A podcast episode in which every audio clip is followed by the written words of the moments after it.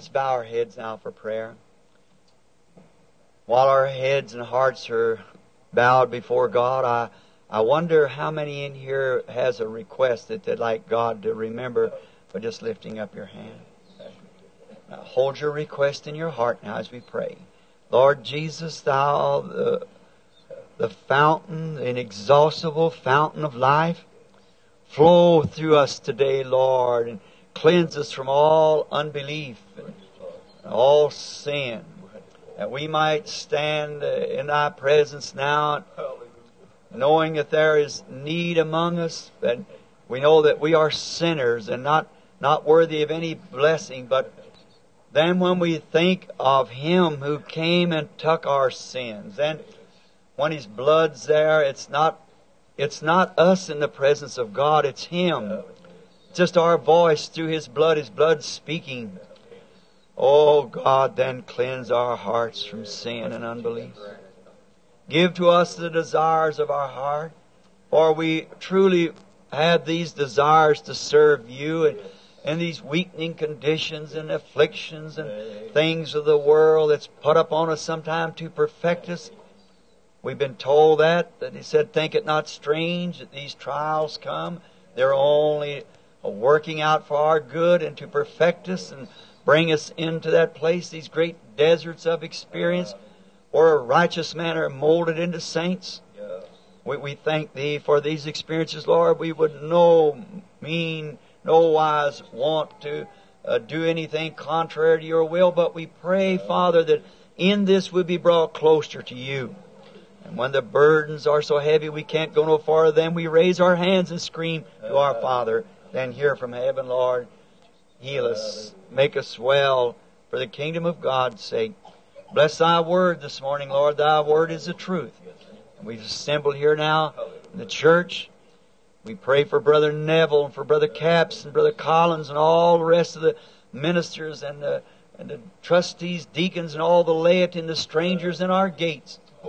May this be a day that we'll long remember because of your presence. We're here under great expectation this morning, Lord. Just momentarily notice, call together. We feel that it's for a purpose. May your purpose be achieved, Lord, for we ask it in Jesus' name as we submit ourselves. Amen.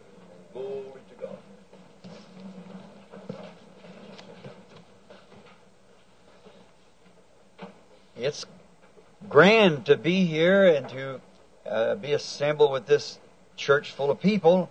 I wasn't expecting to be hardly anyone here this morning because I didn't hardly know myself I was going to be here. We just got in from Philadelphia, and so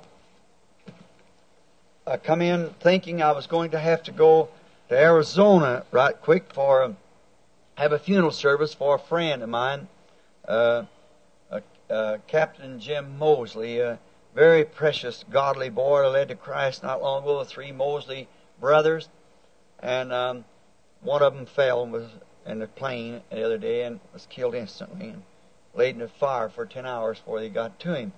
So Lee is 28 years old, his wife 26, and, and they three little children, the oldest seven. Very sad. And uh, they when they got him in, then they had to bury him the next day. So I just I didn't get to go, and I just wrote out or sent a telegram what I was going to say, what I would have said at Brother Mosley's funeral. And some of these things we can't understand, but yet uh, He makes everything work just right. We're here in service of the Lord this morning, knowing that uh, that we believe God, that we believe that He'll make everything just exactly right, regardless of what it is and how it works out. We know it's got to work for good. He promised Amen. that. It's just got to be that way. Sometimes we can't understand that. It's very complicated at times. But yet we know it is the truth. Because the Bible says it's the truth. And the Bible to us is God in letter form. Amen. Now we've got to place our faith somewhere. And if if I or any of us uh, in life tried to make a success in life and become many times a multimillionaire, but what are we going to do with that? We got to come down at the end of the road, and what what good is it to us then? And Uh, money is a, a it's an exchange. But you can't exchange it for life. Only God has life. So we, we realize that we're here in a negative form. And as long as there is a negative, there has to be a positive. There cannot be a negative without a positive. See? Because it's because of the positive that makes the negative. Like you had a negative picture of some object, there has to be an object somewhere, or it, to strike the light, strike that lens, or there wouldn't be any any negative. So when we see that our life here is in the negative, and knowing that we're in the image of some life somewhere, then we know that there is a positive somewhere that the light has struck and it's reflected something here on earth.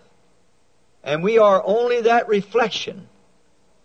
The genuine object is somewhere. If that isn't, I'm the worst deceived man in the world. I spent my life in vain. But I know beyond a shadow of doubt that it's there. That's why we're here. When I see you people come across the country on a few moments' notice and sometimes me, then it makes me feel real little. When I come into a meeting like this to think that I know people here's traveled for hundreds of miles just to be here for a few minutes of service, just to sit here. Some woman just made a remark, come in the other day and said, Show me where the man is walking, let me walk behind him. Up on the ground. So I'll get well. Now, if people believes you like that and you're a representative of Christ, then what should we do? We should be very careful because you're not only destroying yourself with wrong, you're destroying others who are following you. So I know no denomination or to take you to. The only one thing I have my faith in, if you believe me, follow what I tell you because I believe the Bible. That's the Word of God. Other things fail. Um, he is life. He is the Word. Now, I know that you, when I come here, I keep you long. I prayed to God when I felt like I wanted to come here today. I've had so many interviews and calls and so forth. I had to meet some of them this morning. And I said, well, Brother Neville no doubt asked me to speak. And that was Friday. And I said, Brother Neville will probably ask me to speak, and when I do, then I pray God, so hot, been so hot, and He was good to send us the rain and break the real extreme heat. Give us a good morning this morning. Amen. I pray that His goodness will shower each one of you all, that you'll ever remember being here this morning. Uh-huh. May His grace and blessings be upon you. Last night I visited a friend, is sick, Brother Bill Dauch. I don't see him here this morning somehow. Oh, here he is. He's, yeah. And I was thinking an old man of 91 years old and still storming across the, the country through the deserts and over the snowy mountains and the slick roads. You don't have to do that. God has been good to him. You don't have to do that. He could sit home and have servants to fan him if he wanted to. But something happened to Bill Dauch. He was born again. And when it was, something come into his heart that all he lives for is to attend these services.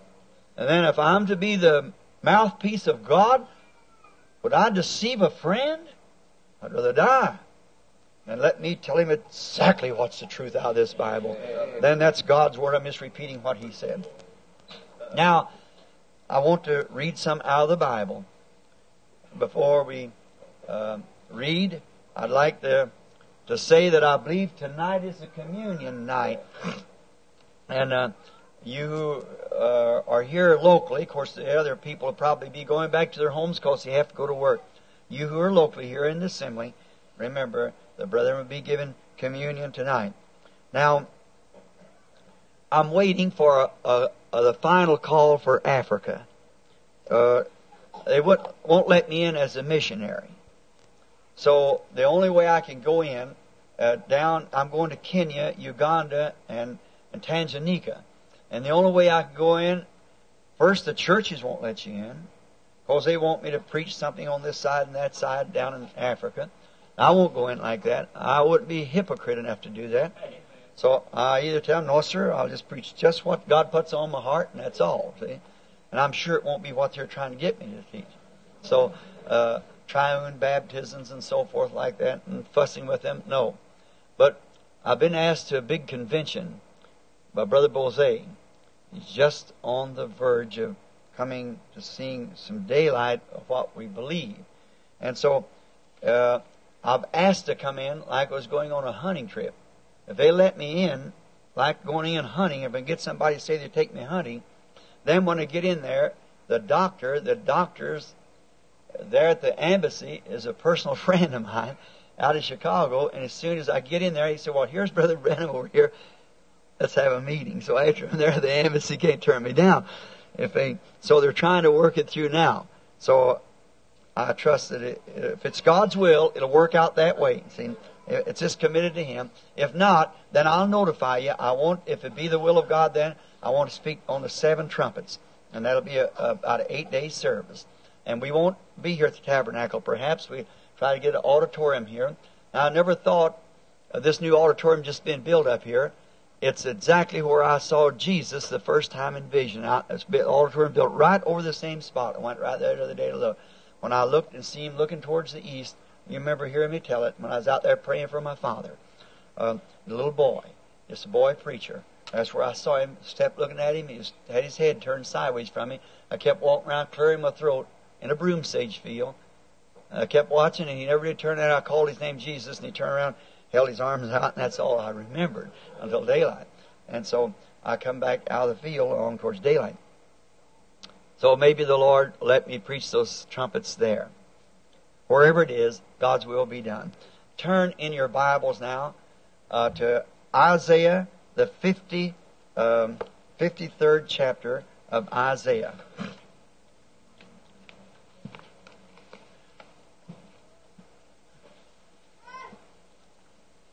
Now we trust that God will bless our feeble efforts of coming together this morning. We just come down from Philadelphia, where is at the Full Gospel Businessman's Convention, and um, listening to their different testimonies and so forth up there. Then I, on the road down, I was Billy Paul and I and Rebecca and little Collins girl, little Betty Collins. And Billy's a very good sleeper and Becky's better.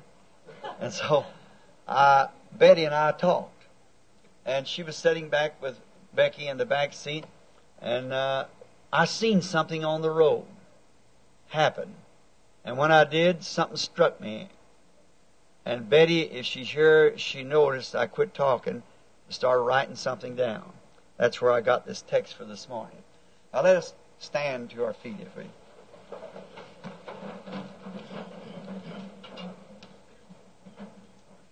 How we stand in honor of God's Word. As I read Isaiah the 53rd chapter. Who has believed our report? And to whom is the arm of the Lord revealed? Notice it's a question to begin with. For he shall grow up before him as a tender plant and as a root out of dry ground. He has no form nor comeliness. And when we shall see him, there is no beauty that we should desire him. He is despised and rejected of man, a man of sorrow, acquainted with grief. And we hid, as it were, our faces from him. He was despised, and we esteemed him not. Surely he has borne our grief and has carried our sorrows.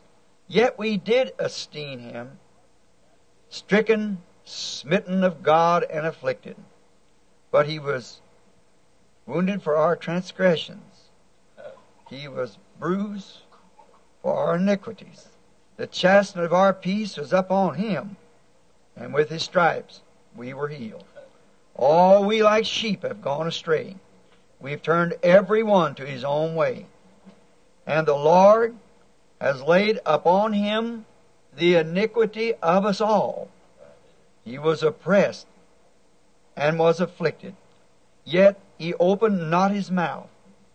He was brought as a lamb to the slaughter, and as a sheep before her shears dumb, so he opened not his mouth. He was taken from prison and from judgment. And who shall declare his generation? For he was cut off out of the land of the living. For the transgressions of my people he was stricken. And he made his grave with the wicked, and with the rich in his death, because he has done no violence, neither was there deceit in his mouth. Yet it pleased the Lord to bruise him. He put him to grief. When thou shalt make his soul an offering for sin, he shall see his seed, and he shall prolong his days, and the pleasure of the Lord shall prosper in his hand.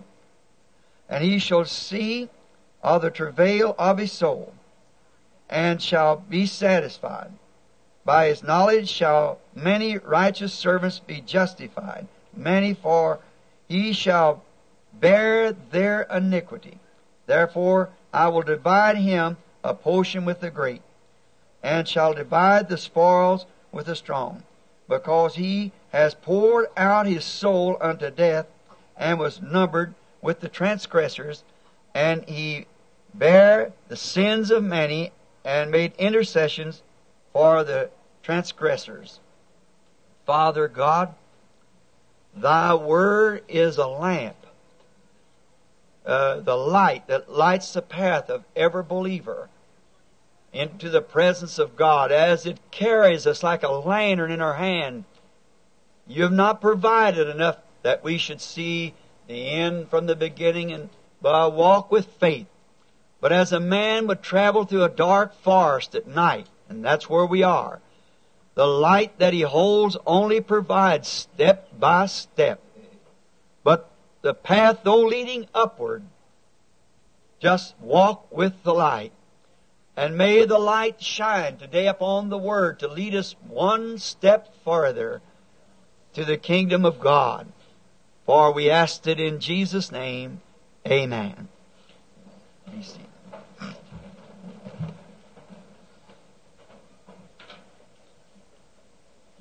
The subject that I feel to speak to the congregation today is the masterpiece. It may seem rather strange to take a, a scripture reading like this of a, of one of the most bruised and murderous pictures of the Bible. That when the Bible says that uh, this perfect servant that was afflicted and bruised and torn, and yet take a text from that as masterpiece. Very strange. But I'm, my mind is thinking this morning as uh, we journey back. I do for a few years. I was invited up to Forest Lawn and and California, up above Los Angeles, my first purpose for going up there was to visit the the grave of, of uh, Aimee Semple McPherson, the founder of the Foursquare movement. And I went to her her tomb, and uh, although I, I differed with the woman as a minister, but yet I, in my heart I give admiration and a respect for for what she stood for in the, the hour and the persecution things she had to go through with, and um, and time of her uh, being here on the earth, and then for her, her beloved son, which is a bosom friend of mine, Rolf McPherson. And a group of ministers, we went up there, and they, we didn't have time to go in uh, to the uh, into the the place where they had the cremation and put the the bodies in a, a little box on the side of the wall. And in there they have some outstanding uh, things such as the Last Supper, and it's lighted by the actual light of the sun. And they have a, a shutter that it gives them when they go in, it's light, and then as, as they begin to speak, it darkens up, and after a while it all becomes dark, and then the people go out.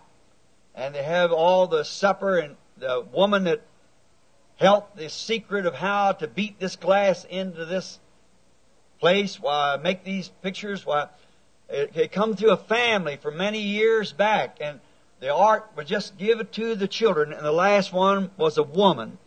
And there's uh, fixing this picture, and uh, when they went to mold and burn the the glass bake it of Judas Iscariot, it busted. So then uh, they tried it again, and it busted again. And she said, maybe our Lord doesn't want his enemy pictured by his side. And said, if it burst again, we'll not complete the picture. But it helped that time. Then, uh, of course, that was a striking thing and how that such things would happen. But then one of the main things that interests me in Forest Lawn was Michelangelo's, uh, the great sculpture, the the monument of Moses. It's a, a reproduction there, of course. It isn't the original, but it was such a, a great masterpiece. And as I stood and looked at it, I, I liked that. Something that looks like it's it represents, got something to it. I like art real well. I believe God is in art. I believe God is in music. I believe God is in nature. Eh, God's everywhere, and anything that's contrary to the original is a perversion. God is in dancing. Not the kind of dancing you do here, but when the sons and daughters of God are in the Spirit of God. That's dancing. But uh, like I had to contend with at 2 o'clock this morning up there in the lane, uh, uh, that's the perversion of it. But this uh, masterpiece that Michelangelo had, had made. It, uh, it cost him something to do that. That he was a great man and it cost a big part of his life because he was many, many years and carving out. Just take a rock and a, a and keep carving it and to see only the man, the sculptor himself, has in his mind what he's trying to do. He, he's the one. You might walk up and say to him, uh, what are you pecking on that rock for? To the outsider who doesn't know what's in his heart. Uh, it's nonsense. But the man, the sculptor himself, he, he's got a, a vision in his mind what he's trying to make. And he's trying to reproduce what he has on his mind in the form of a, of a monument. That's the reason he's digging it out of the rocks. And this to do you have to start off right at the beginning. And you have to follow the pattern. See, you can't get a little piece, start off, we'll make it this way. No, I believe, no, he's got to have a exact pattern. And in his mind, he's got that pattern and he cannot vary from that pattern. Now, in order to do this, he had to draw in his mind because we have no real pictures of Moses. But he had to get a mental picture in his mind of exactly what Moses was. Now, a genuine sculpture is inspired like a genuine poet or any genuine singer, musician, whatever it might be. All real has to come by inspiration. Michelangelo must have had the inspiration of what Moses really looked like and he caught it in his mind. What Moses must have been, so he set forth on this great piece of marble, uh, cutting to the pattern and bringing down and honing down uh, till you got to the real picture of what uh, uh, it must have been in his mind.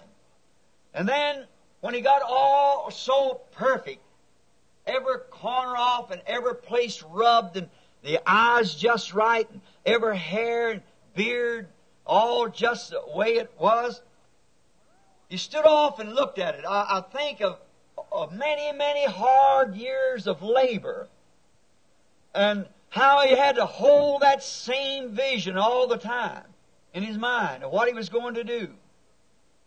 And just think that vision on his mind for so many years to make it look just exactly to what it was. He caught the vision first and how he had to work to that vision, cutting off and making down. And when he got it to where he perfected it, till it really got perfect, he stood and looked at it when he finished up that morning with the hammer in his hand, and he was so inspired when he looked at it, because the vision of his mind was standing before him in reality. What he had seen and his conception of what Moses was, there it was figured before him what he'd had in his heart all these years and toils and hours of sorrow and distress and critics and everything else. But yet he stayed right with the vision until it was completed. And then when it was completed, he stood back with the hammer, sculpture's hammer in his hand, and he looked at that monument, and the inspiration of the vision that he had seen of how to do it inspired him so much till he, the inspiration struck him till he got beside himself and struck it across the knee and said, Speak! Now, there's a flaw on that great image. On the knee, on the right knee, just above the knee, about six inches, is a place. I put my hand on it. About that deep. After he had spent all that time for years and years to make this, then under the, the influence of seeing fulfilled what he had seen in his heart, in his vision, and desired to see, it was completed. And when it was completed, he was so inspired by it till he thought his own masterpiece should speak back to him. And he struck it across the leg and hollered, Speak! And it made a flaw on it. It put a flaw on the image. To me, the flaw was what made it the masterpiece. Now, maybe to the, the mind that might think different, you think that spoiled it. No, to me, it, it made it what it was. It, it, because of, after so many years of careful work and toils and inspiration and so forth of making it, his toil had proved not in vain. It was perfect, and that's why he cried out, Speak. Because he had seen before him that he was had been able to achieve, to bring to pass the vision that was in his mind, and therefore, under inspiration, he'd done something out of the reason, out of the ordinary. He struck it and hollered, Speak! See, he wouldn't have done that if he'd have thought. But he didn't think. It was inspiration of seeing what he had in his mind sitting there perfectly before him. His toils and wearies and long nights and housed away from the world for days and maybe eat a sandwich and, and rub on it and get back and no, that's just not the way it was. And it's got to come down to this and rub it. And then when he saw it just perfect, then he saw in reality the negative of the what was in his mind had become real. It become positive.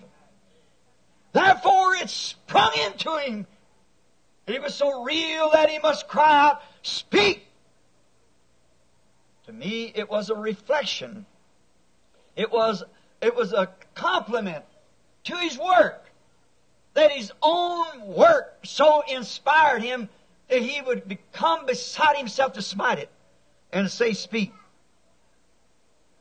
I stood there and looked at the monument. I thought of the hours that the man must have put in making that. He said how many years it was. But it, it was a reflection to him because it was a contribution to his, uh, uh, to his great art, his great work of what he was doing. And when he finally was able to achieve it, it was so great.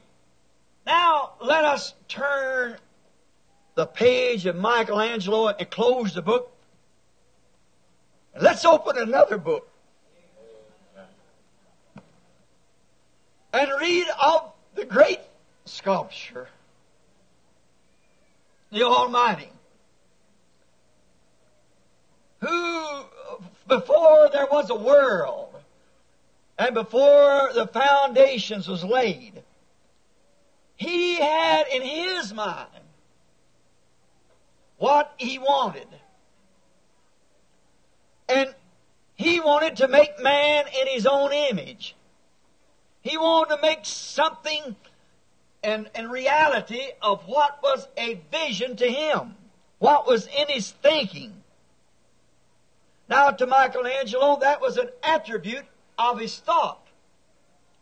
And God wanted to make a man after his image, the great sculpture. And he went to work on him.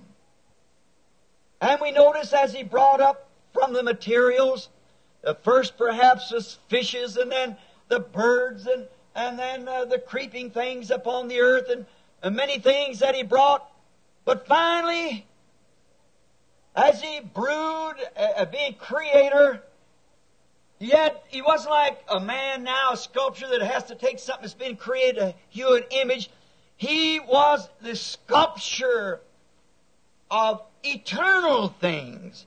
He was a sculpture that could create and bring into existence that which he has in his mind to do. Or otherwise, he can make material what his attributes desired. And as he began to work upon uh, creeping things, like upon the, the, the little animals upon the earth, and then he began to bring it from that into something else higher. Then finally he brought it into the larger animals, such as the lion, tiger, bear.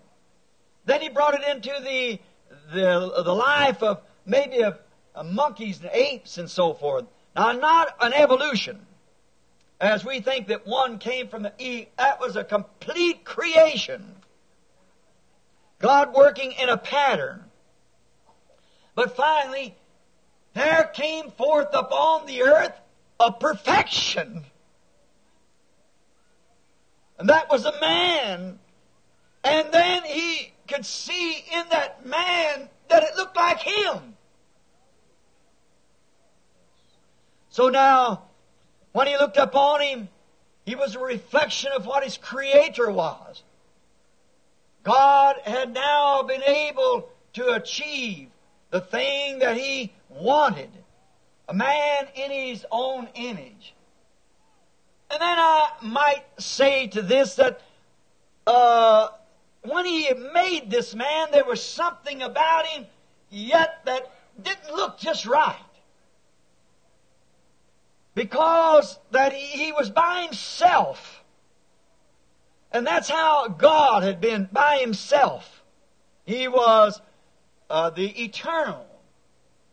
And the man now in the image of God also existed on the earth by himself. So he must have struck a little blow over on his left side.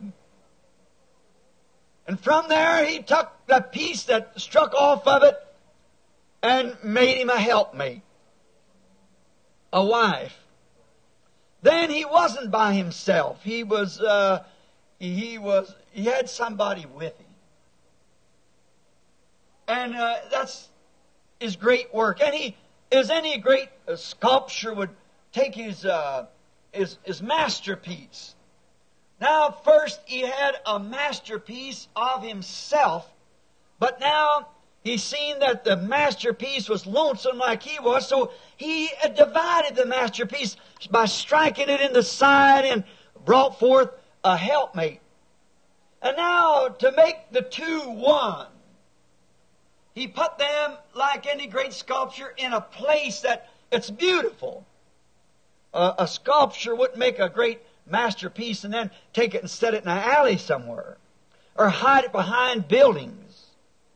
As our Lord told us, a man doesn't light a candle and put it under a bushel. When we become God's masterpieces, we're not hid in an alley somewhere. We, we must give light.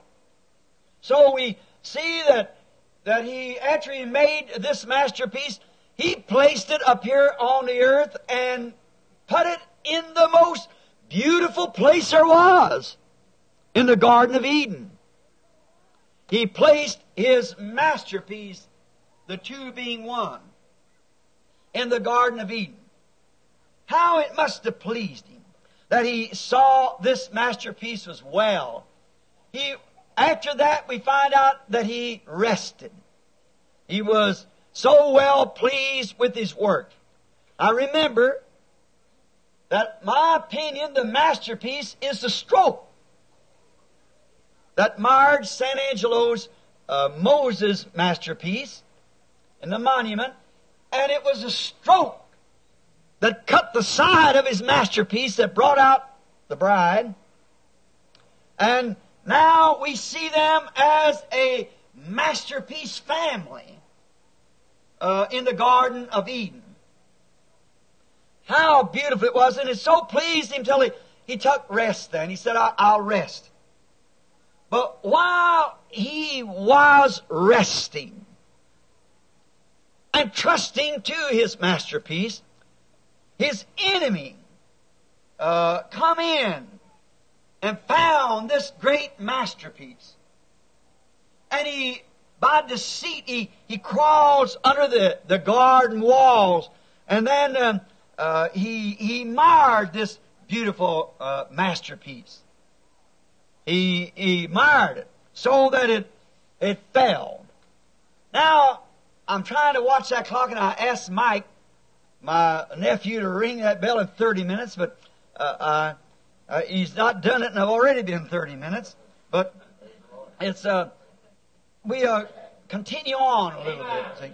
Now, I don't want to to break these rules. I, I made these rules, see, and I, I and here's breaking your own rule. Now, notice then this masterpiece when Satan got a hold of the deceiver broke through the walls, and uh, and he marred this masterpiece uh, because that the way he did it. Why? How did he do it? I'll go more detail of it. How he done it was this masterpiece was walled by the Word. God's Word. And the masterpiece itself of the family was fortified by this word, but the broken part that was broke off of the original went out beyond that wall and gives Satan a chance to mar it. And now, as you know what I believe on those things, so I won't have to say that. But the masterpiece was broke. But the great sculptor, when he seen the fall of his family, the masterpiece, he wasn't willing just to leave it lay there face down and ruin.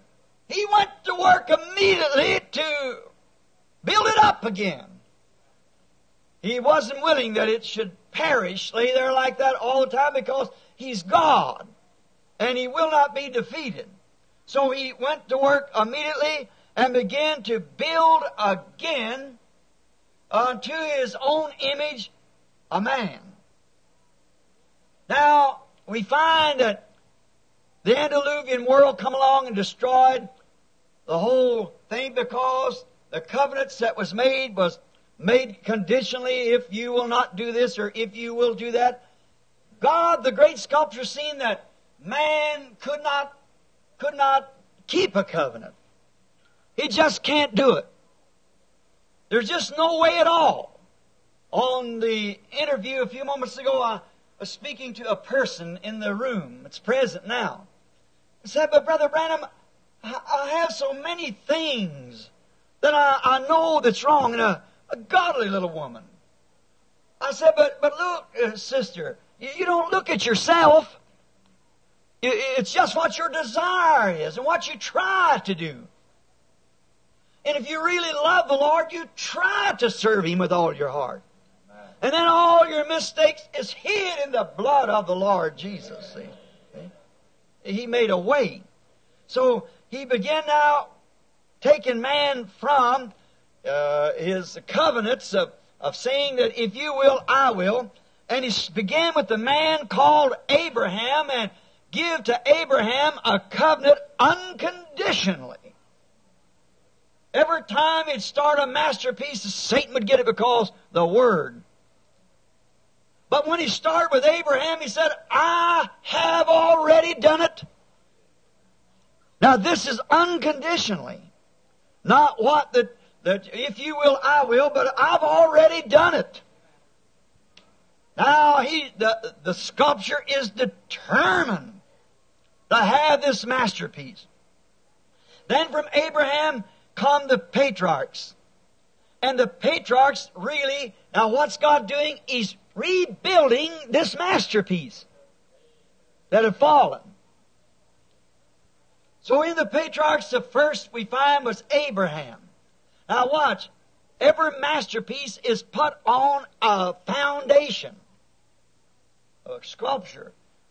Angelo's uh, monument of Moses is on three or four foot piece of marble. It's got a foundation. So God, in preparing this masterpiece, He put it on a foundation of the patriarchs. And the patriarch foundation first was Abraham, then Isaac, then Jacob, then Joseph, the four corners. And now Abraham was a foundation of faith that said had four foundations. The foundation of faith was Abraham. The foundation of love was Isaac. The foundation of grace was Jacob. God's grace to Jacob. Anyone knows that. But in Joseph was perfection. There's where he could set the monument. Up on not the first foundation, the second foundation, the third foundation, but on the fourth foundation. Abraham portrayed Christ, of course. So did Isaac in love. Abraham did in faith. Isaac did in love. Jacob did by his grace because Jacob means deceiver. And that's what he was. But God's grace is with him. But when it come to Joseph, there's nothing against him. Just one little scratch. For the foundation must also be a masterpiece. When he told his father, the prophet, say to Pharaoh that your people are, are cattle raisers and not shepherds, because a shepherd is an abomination uh, to the Egyptian. But when the old prophet got before Pharaoh, he said, Your servants are herdsmen. So it, scratched it, see. That's what still makes it the masterpiece. Now the foundations is laid through faith, love, grace, and to perfection through the patriarchs. Now, the body work that come on to this great masterpiece was the prophets, which was the Word. I hope you can read it. The prophets, not the laws, the prophets. For the prophets was the vindicated Word, which makes the body. Not the patriarchs, the prophets. They were the Word. Finally, as he started way back in the days of Moses and come down through the prophets to each one, and finally building up the body, coming closer all the time, and the greatest of all of them was John. The Bible said so. Jesus said it. There's not a man ever born of a woman as great as John the Baptist. For he was the one that could introduce the Word. And then come finally the great head. The head of all of it. The rest of the body just spoke of it. The foundation was laid by the patriarch. But the body was built by the Word, which was the prophets. And here comes the head of all of it. Jesus came on the scene. There, when this headpiece was put up on it, we find in him the entire handiwork of God. We find in him the perfect reflection of the Word, for he was the Word, the fullness of the Word. Now again, God has the perfect masterpiece again. As Isaiah said, Behold my servant, my masterpiece that I have portrayed through all the ages of this perfect one coming in. Here he stands right before me. A perfect, there in his own image, reflecting God. For he said in St. John 14, when you see me, you see the Father. And then in the beginning was the Word. And the Word was with God, and the Word was hewed out. And reflected what the Word was at the beginning. Him, the Word, reflected in the masterpiece in His own likeness. God, back again in His own likeness, the Word form being reflected in the image of a man. The masterpiece. All the prophets had flaws. All that was a potion. But here at last, coming up through that, finally comes the masterpiece. The perfect one. No fault in him at all. So perfect, reflected of the builder himself, his own image was reflected in his work. God and Christ were one. Insomuch until he put his own spirit into him, and then even the image and the builder became one. God and his sculpture work, his masterpiece, where Moses, Moses was in the work of San Angelo was a, or Michelangelo rather, was a uh, sculpture work that was dead because it had been made out of stone. But you're the master builder. When he got his handiwork perfected, he stepped into it. So perfected a redeemer of man. So perfect so godly, yet there was no beauty we should desire him. When this virgin born son of the living God becomes so perfect and humble and in the image of God until the great master who had brought his life up through the prophets and he was the fulfilling of all the prophets. He was so perfect until God, seeing this, he smote him and cried out, Speak! As Michelangelo did. Speak! You say, Is that so? St. Mark 9 7, we find upon the Mount Transfiguration, when there stood Moses, the law, there stood Elijah, the prophets, all the way back from the patriarchs, the fathers, the law, the prophets, and all of them stand there, we hear a voice coming down from the cloud and said, This is my beloved Son. Amen. Hear ye him. Amen. And if they're going to hear, he's got to speak. It was just a few days before he was smitten. Amen. This is my Son, who I'm pleased to dwell in. I have molded him. I've been 4,000 years bringing him to this. And now he is so perfect, I've got to smite him so he can speak. Hear ye him. He's the perfected one. He, he is the masterpiece. Remember, he was portrayed all times back through the Old Testament. We find him being the rock in the wilderness. That was smitten rock in the wilderness. I am that rock that was in the wilderness. But that was a stone. It had not come to its perfection yet.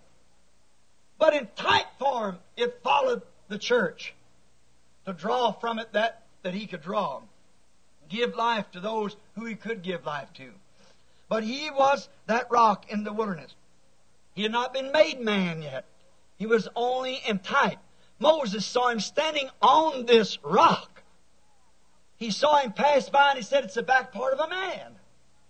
You see, the sculpture was presenting to Moses, which was a potential image of Christ, what the great masterpiece would look like when it was perfected. He passed his, he injected or, or projected to Moses the vision of what the masterpiece was going to look like. It was the back part of a man when it passed by in the wilderness. Remember, Angelo could only cry out and smite the image and say, Speak! But how different it was to God, the great sculptor, when He made a man in His own image so perfect that it reflected Him. God spoke through the image of man, showing what He would do. He spoke through the prophets as they were in their potential image, as is bringing up to the head. But when He come in the head, He was all the image of God. Amen. He was portraying Himself. Then smitten for us, now he is the masterpiece to us, the gift of God, Jesus Christ, eternal life. I hope we never forget that. As we see the days darkening, as we see the shadows falling, when I predict it's just a few more turns of the sun, this nation's gone. Do you know yesterday, 4th of July, when Thomas Jefferson had signed the Declaration of Independence, him and the other uh, board that was with him, and the Liberty Bell rang, and we was declared an independence as a nation. According to history, there has never been a democracy at any time last over 200 years. And that was 1776, July the 4th. And we're just 11 years left. Will it make it? No. Can't. 11 years. And if it does, it'll break all history. And we see the condition of time. We see the condition of the people. We see the condition of politics. We see the condition of the world. It can't stand. It's got to sink like the Titanic. It must go down, for there's give room one nation gives room to another as it falls. And this kingdom must fall in every other kingdom to give room to that kingdom that's coming. Which cannot fall. While we receive a kingdom that cannot be moved through this perfect image of God, the masterpiece. God, when He looked upon him, He was so inspired. He was so to see him the way he looked and to see the, the form of him. He was so inspired that it would be the perfect masterpiece of a Redeemer. Jesus, the Redeemer. So God, in order to be smitten himself because to pay his own penalty, God and Christ became one so God could be smote in the image. He could be scarred, and that's why Isaiah said, We did esteem him, smitten and afflicted of God. Yet he was wounded for our transgressions, he was bruised for our iniquity. The chastisement of our peace is upon him, and with his stripes we were healed. The perfect image of God, man, God, and Amorphia had changed from supernatural to the vision. And the vision was projected into the image, and the image was smitten so that the supernatural could taste the feeling of death. God's perfect masterpiece. He could not do it in Moses. He could not do it in the prophets Isaiah, who was sawed with saws till he was sawed to pieces. He could not do it in the prophets that were stoned. He could not do it because he couldn't feel it. There was just a potion of him. But in this perfect masterpiece, he was the fullness of the Godhead bodily. He could not only project Moses, he could project his entire being into this person and taste death for the whole human race. God's perfect masterpiece. God so inspired by seeing it, he became the Redeemer of all ages to speak for those in the backgrounds who had been before and now all promises was met in him. He was the perfection of the perfection. All types is fulfilled in him. Our kinsman redeemer in Ruth and Boaz. Our lawgiver from Mount Sinai. Our prophet from the wilderness. Has he come from the mountain? Has he come from the wilderness? Has he come from eternity? And become man the perfect image, God down through the age, hewing away by the patriarchs and made his platform and brought him up from the different things that he laid this foundation upon. Upon this he began to build his word, the prophets, and then finally come out to the perfect prophet, the perfect foundation, the perfect vision God had. And now in order for this to speak, he is the Word. And for the Word to speak, He must come into the image. And then for the image to speak, it's got to be smitten. He comes into the image. And then, in order to speak, the perfect Redeemer, all the types of the Old Testament was met in Him. As I said the other day, Jehovah of the Old Testament is Jesus of the New. Yes, like many of you, men, women, my age, we used to have around the country a lot of Chinese laundries. When the Chinese first started in, they come from the west coast moving eastward, coming over from the eastern country moving this way. And uh, as they did, they were people who were not acquainted with our language and our ways. But they were fine laundrymen and uh, they couldn't write uh, the ticket so you could get your right laundry back. But the Chinaman, he got himself a bunch of little cards with nothing on it at all. So when you come for your laundry, he would take this card and tear it in a certain way and hand you one piece, and he kept the other piece. And now it's a little better than what we have now. Because when you come back to claim what was your own, those two pieces must dovetail. You couldn't impersonate it if you had to. There's no way of doing, you can make copies of letters, but you can't impersonate that tear. It's got to fit exactly with the other piece.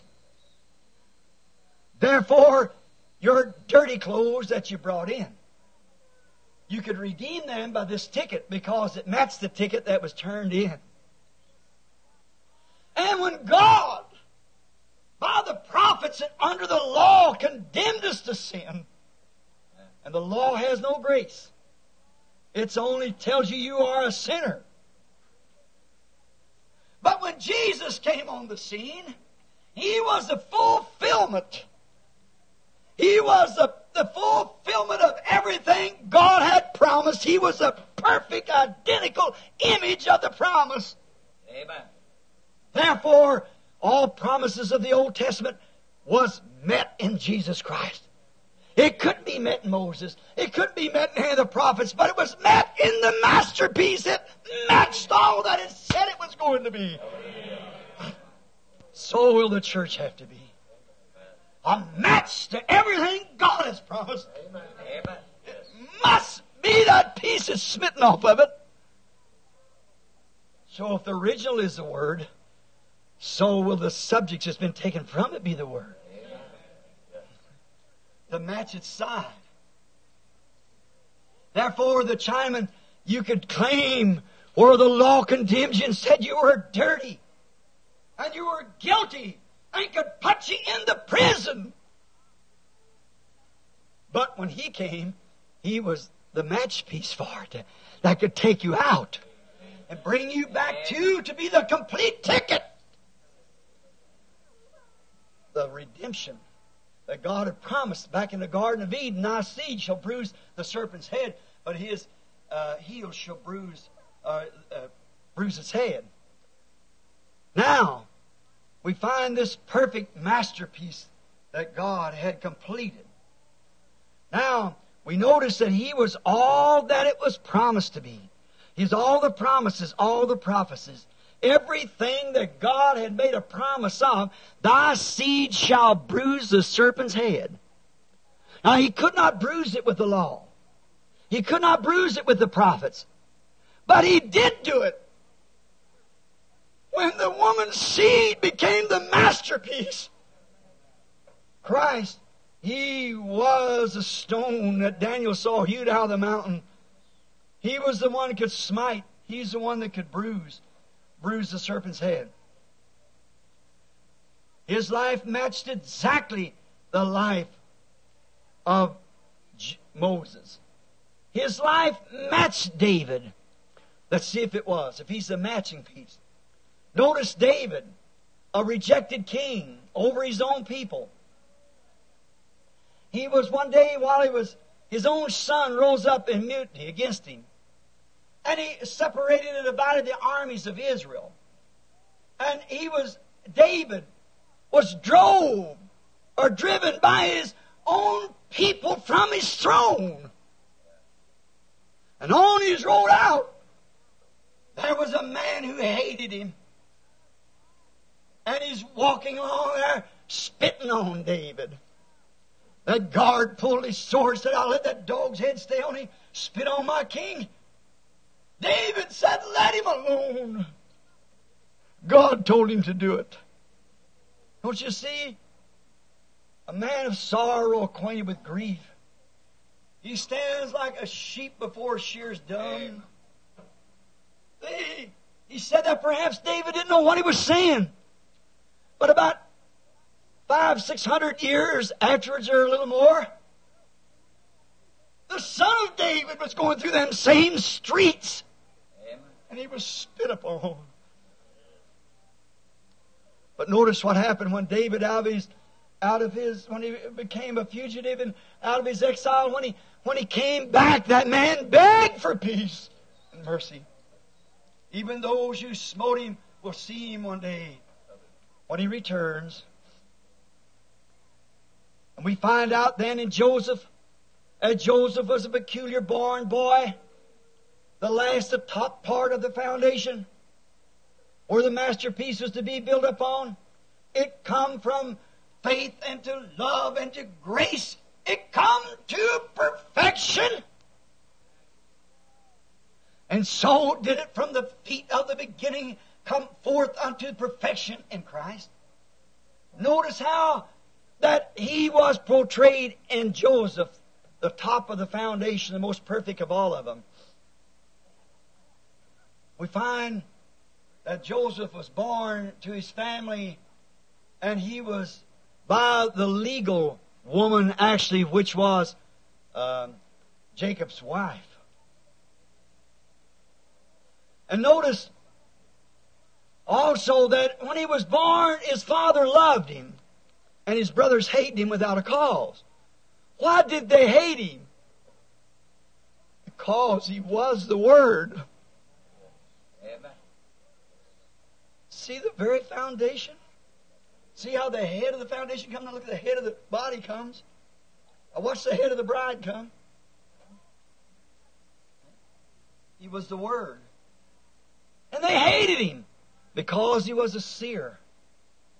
He foresaw things and told them they happened. No matter how long it lingered, it happened just the same. And by being spiritual, he was excommunicated from his brethren. They ought to have loved him. But they hated him because he was a prophet and he was spiritual.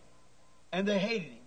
Notice he was sold for almost 30 pieces of silver, thrown into a ditch, and supposedly be dead, but was tucked up from the ditch. And in his time of temptation in the prison, the butler and the, the baker, we know that the butler was saved and the baker was lost. And in Christ's prison house on the cross, one was saved and the other was lost. Two thieves, two wrongdoers. And we notice he was taken from his prison to the right hand of Pharaoh. That no man could speak to Pharaoh only through Joseph. And when Joseph left that throne of Pharaoh, the trumpet sounded throughout Egypt The blast went forth and said, Bow the knee, everybody. Joseph is coming forth. So will it be with Jesus. How he was loved of the Father and hated of them denominational brethren without a cause. He was sold for 30 pieces of silver as it was and put into the ditch supposedly to be dead. On the cross, one lost and the other saved, and was lifted up from the cross and sits at the right hand of God in the majesty of the great Spirit which have been reflected in him, and no man can speak to God only through Jesus Christ. Think of it. And when he leaves that throne, starts forth the trumpet will sound, and every knee shall bow and every tongue shall confess. Oh, Remember, he was a son of prosperity. Everything that he did prospered, wherever he was prisoner, wherever it was, it come out right. And as he promised for his children, he'd make everything work together for the good. Whether it was sickness, prison house, death, sorrows, whatever it was, they would work for the good to them that loved him. He promised it. And it must be so. It's got to be there. It's figurative. Spoke to us in him. He was that perfect image of God. Now, we see here also that when he comes again, remember Joseph by revelation saved the world by his great prophecy. The world would have died if it hadn't been for Joseph. And the world would have been dead if it hadn't been for Jesus. For God so loved the world that he gave his only begotten Son, that whosoever believeth on him should not perish, God is reserving life. On and on we could go because he was simply the match of David. He was the match of Moses. He was the match of Elijah. He was the match of Joseph. Everything is a portrayed or foretold by in the Old Testament matched right into that. What is it? showing a perfect Redeemer that we can put our old dirty clothes into the laundry, go claim it again. It's been washed in the blood of the Lamb. We can claim what's our own. And everything that He died for, we can claim it. So He was a perfect Word portrayed. It pleased God, the great sculptor, to smite Him and to do it this way. We see him in Isaiah here is read. We all did esteem him. We turned our face from him. There's no beauty that we should desire him. Everybody talking about him, make fun of him. I'm talking about him now in this day. Everybody making fun of him. See? We did esteem him. We saw him. Esteem means to look at. We did esteem him, smitten, afflicted of God.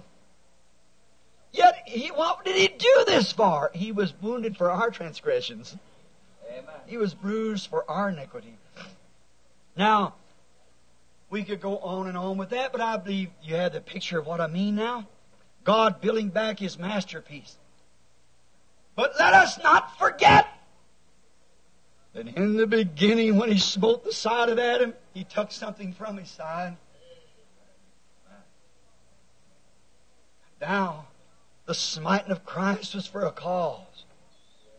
That he might take from him one to be a family, the bride.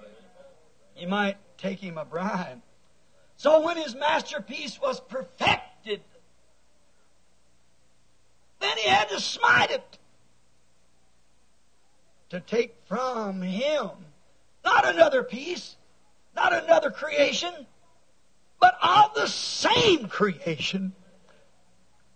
My brother don't think bad of this, but think a minute. If he took from him the original creation to make the bride, for him, he never made another creation. He took a part of the original creation. Then if he was the Word, what must the bride be? It's got to be the original Word. Living God in the Word. Kimberley, South Africa once I was looking at diamonds, how they was brought up out of the ground. And I seen them laying there as, well, the, the superintendent of the plant or the mine was one of my ushers in the prayer line. And uh, I noticed the diamonds valued at tens of thousands of dollars piled together. But they didn't sparkle even under the light. And I said to the superintendent of the mines, I said, why don't they sparkle? He said, sir, they haven't been cut yet. They must be cut. Then when they are cut, then they reflect the light. There you are. The masterpiece must be cut. Notice, cut for what? Is the piece cut off? No, no. The piece is cut off is made of Victrola needle. And the Victrola needle is put upon a, a, a record that's unseen music to the world, but the needle is what brings it out. Brings out the true interpretation of the Word. His life matched all the people's. It pleased God to smite him. And now, why did he smite him? For the same cause he had to smite Adam. Now, we see him stricken, smitten of God, and afflicted. The perfect lamb for sinners slain, a perfect masterpiece. Now, for nearly 2,000 years, God has been again making him a masterpiece. Because he struck at him to get a, a piece off of him, part of him, a rib to make a wife for him, and now that perfect masterpiece that he struck at Calvary, he got a piece off of him. It's just the New Testament, that's all. He fulfilled the Old Testament. Now it's the New Testament, another piece to be fulfilled. See, the new and old is husband and wife. And have taken the new to pour the old to foreshow the new. Christ come the masterpiece to fulfill that. Now his bride will fulfill everything that's in the New Testament. Another masterpiece is in making. Has it taken him 4,000 years to make this masterpiece? Now he's been for nearly 2,000 years making another masterpiece. A bride for Christ. Another masterpiece. In so doing it, he does it by his never changing method, the same way he made the masterpiece. Amen. His Word. That's the way he makes his masterpieces. Because it can only be a perfect masterpiece when it's a perfect Word. Any dirt, trash, injections, it'll break. But the heavens and earth will pass away, but that Word will never break. You remember cutting a diamond, you have to have a perfect tool to do it with. Not just any piece will do it. I've seen tons of them big grinders crash right through it and move them big tons over, pass that diamond right on through. No, you don't break the diamond. It has to be cut. Now, he's doing the same thing in his ever changing method. We find out in Malachi 3, he said, I'm God and I change not. He cannot change his method. Now, as he started at Abraham, after the fall of the first masterpiece, he started in Abraham on the foundation to build another masterpiece.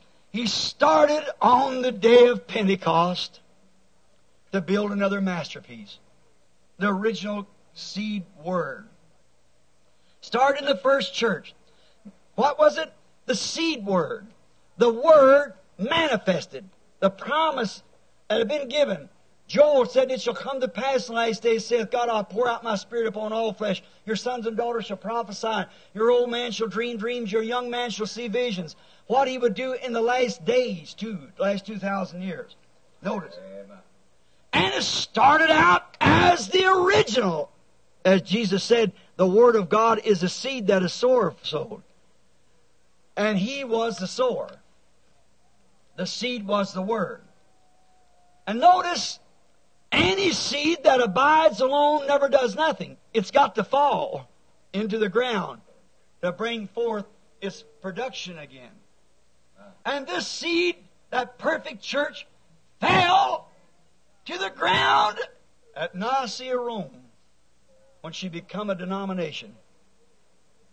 Now, historians, remember, and you go to hear this tape, check it up and find out that's not right. The church died at Nicaea, Rome, when she took dogmas and creeds instead of the original word. What was it? God had showed by that first church that He was God. He had a church perfected, but the church, like all other seeds, must fall into the ground and die. Now, it fell into the ground and died and wasted away. You know, I read a book here not long ago. Someone wrote a, a book and said, The Silent God. You might have read it. I forget. I, I think Brumback. No, I, I don't. I'm not sure who it was wrote it, but I can't remember. I got it in my study. The silent God said God two thousand years of dark ages sat still and never moved a hand and watch faithful martyrs go to the lion's pit and be burnt by the Romans assassination of all kinds, women stripped of their clothes, set fire to their long hair with tar and burn them. Remember, short hair first began in Rome. And the women of Christians had long hair, so they, they uh, dipped it in tar and set them afire and burned them. And them naked. Fed them to the lions. And this writer goes to say, Where is that God? Oh, the blindness of man sometimes. Do you not know that that seed had to die? He never tried to deliver them. They went down in victory. They went down bleeding and dying, giving their lives. Why? It was a seed that had to fall into the ground. As 1 John 12 tells us, the corn of wheat it's got to fall into the ground and there die, not only die, but rot. But little did that denomination know that that life was still in there. Though the church in itself had that Nicaea council of 15 days of bloody politician debate, when them aristocrats come in and want to inject these big uh, dignitaries into the church, and prophets come out of that wilderness there, eating herbs and wrapped in animal skins. genuine prophets, and they throw them out. Why, the seed's got to fall into the ground. It's got to die. It died in the dark ages down beneath the dark dirt. They thought it was gone. You know, St. John 12, 24, Jesus said, Except the corn of wheat falls into the ground, it abides alone. And the first church was that reproduction, that bride, that seed, that word made manifest that fell into the ground at Nicaea, Rome. Listen, church, throughout the nations that'll hear this. There is your dirt. Is them denominations. There's where the Word was crucified and they accepted dogma. And for hundreds and hundreds of years of dark ages, the power and manifestation of the Word was hid from the world. Only Catholicism ruled. We all know that as reading history. Only Catholicism ruled. But you, you can't hide a germatized seed. It's got to come forth. Because why? The great sculpture is on the job. Going to build again. So he, the seed went down, the word. When we see St. Paul, Peter, James, John, all those who wrote the word and the word they, word they wrote become alive and lived. And it lived. And when we find after it it began to get ripe, John began to write in epistles. He was told on the Isle of Patmos after being burnt in oil for 24 hours. But the word must come forth. It's got to be wrote. They couldn't borrow the Holy Ghost out of him with oil. So he come forth. His work wasn't finished. He died a natural death. Polycarp, which was a disciple of John, carried the word on. And from Polycarp came Irenaeus. And Irenaeus, the great uh, man of God who believed the very same gospel that we believe. The word is right. The church trying to squeeze it out. Finally come to Nicaea, Rome. And there she fell into the ground after St. Martin and was murdered. St. Martin believed the same thing we believe. He stood the same thing, the baptism of the Holy Ghost, the baptism of water in Jesus' name. He stood in the very same thing that we do, and he was a prophet. Believe the full word of God. And finally they were crucified and mashed into the ground and laid there for hundreds of years until it rotted. The outside seed. The old bodies is rotted away. I've been in San Angelo in the catacombs and see where they died and their broken bones and everything. They finally rotted till their bones were gone. But the life was still there. The corn of wheat that fell into the ground on, at the Nicaea Council began to sprout again in Martin Luther. Like any corn coming up or wheat. As the seeds rot, the life springs forth. And it began to bring forth in Martin Luther. What did he do? The first thing, reject the denomination of Catholicism. Protested it, it was wrong. For he said, the just shall live by faith. What was it? A little weak life. It put up a couple little shoots. That was the Luther's. It sure don't look like the grain that went in the ground, but the life is coming out now. Then it went on to a stalk. Then what happened? In the days of John Wesley, what did he do when he brought out sanctification? He stayed with the Word, and what did he do? The Luthers had organized and made an organization. So it was time for something to happen. The masterpiece is being built now. What did he do? What did he do? He protested that Anglican church. Came out in the Reformation as a tassel. What is it? The seed's are coming to life, growing now. Now the stalk doesn't look like the seed. Neither does the tassel. Now, Pentecostal brethren throughout the nations, I want you to listen, my brother, if this is the last message I'll ever preach. This is my masterpiece. Do you notice when the wheat, the corn or wheat that falls into the ground, when it begins to farm back to its, its green again? What's nature?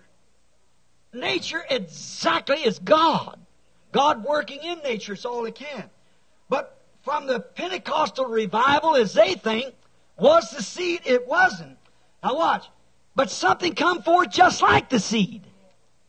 And watch what Jesus said in St. Matthew 24, 24, that the two spirits at the last days would be so close together it would deceive the elected if possible. Now that stalk don't look nothing like a seed. Neither does a tassel look like a seed.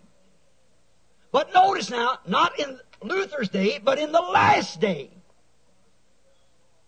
The first thing, there's wheat farmers sitting here, the first thing that comes forth on a wheat seed, you would almost think it was a seed, but what is it? It's the husk. It forms a little outside thing like to hold the seed. It forms a husk. But the husk is not the seed no more than the tassel or the stalk was. It's only a carrier of the life. The corn of wheat, then, uh, St. John 12, you see. Jesus speaking. The wheat, after the tassel, after uh, Wesley, puts forth the husk, which is the foremost like the grain of anything else. The husk is more like the grain. It's coming more like the grain all the time. The one that went in the ground. And when it comes forth the stalk, it's got life in it, but it sure isn't the grain. Comes forth the tassel, the pollen, it still isn't the grain. And then it comes forth the husk. And it's just in the shape of the wheat. Just exactly like the grain of wheat. But yet it isn't the wheat.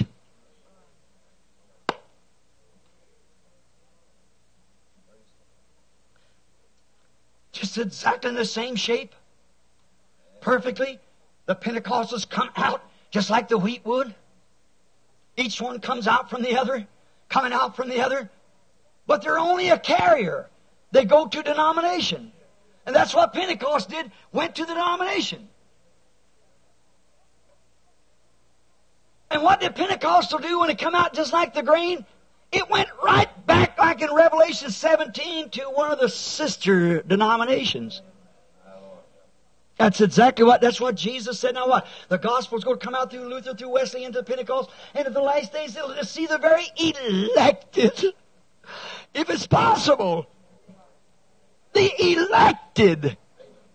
Oh, Pentecostal brethren, can't you see? The wheat in its first beginning is just like the seed. When it begins to form like the seed, but it's a husk. It denominated exactly done the same thing that did down here in Luther. In Revelation 17, it proves the same thing of the churches. Now the grain seed in the original fell at Nicaea, for it was the first denomination. Notice, here the life that was in the stalk, tassel, all now ends up in the seed. The life that come out of the original seed come up through different processes, three different processes, and then turns back till its original condition. Hallelujah. Oh, Mom! Happiest person in the world. Uh, God has let me see this. Watch how perfect the Word and these nature works together. Just like we prove the resurrection. Rise the sun setting and the sun rising again. The leaf going out of the tree down in the sap into the root and comes back up and, and the leaf comes back up with it again. It falls on the ground. The life of the tree sucks it right back The calcium and potassium brings it right up to another leaf again. The all nature, everything works right with, with the Word of God. And here it is exactly perfectly in these church ages. That's the reason the Holy Ghost came down and drawed those things and made them out for us the way He has. It's exactly.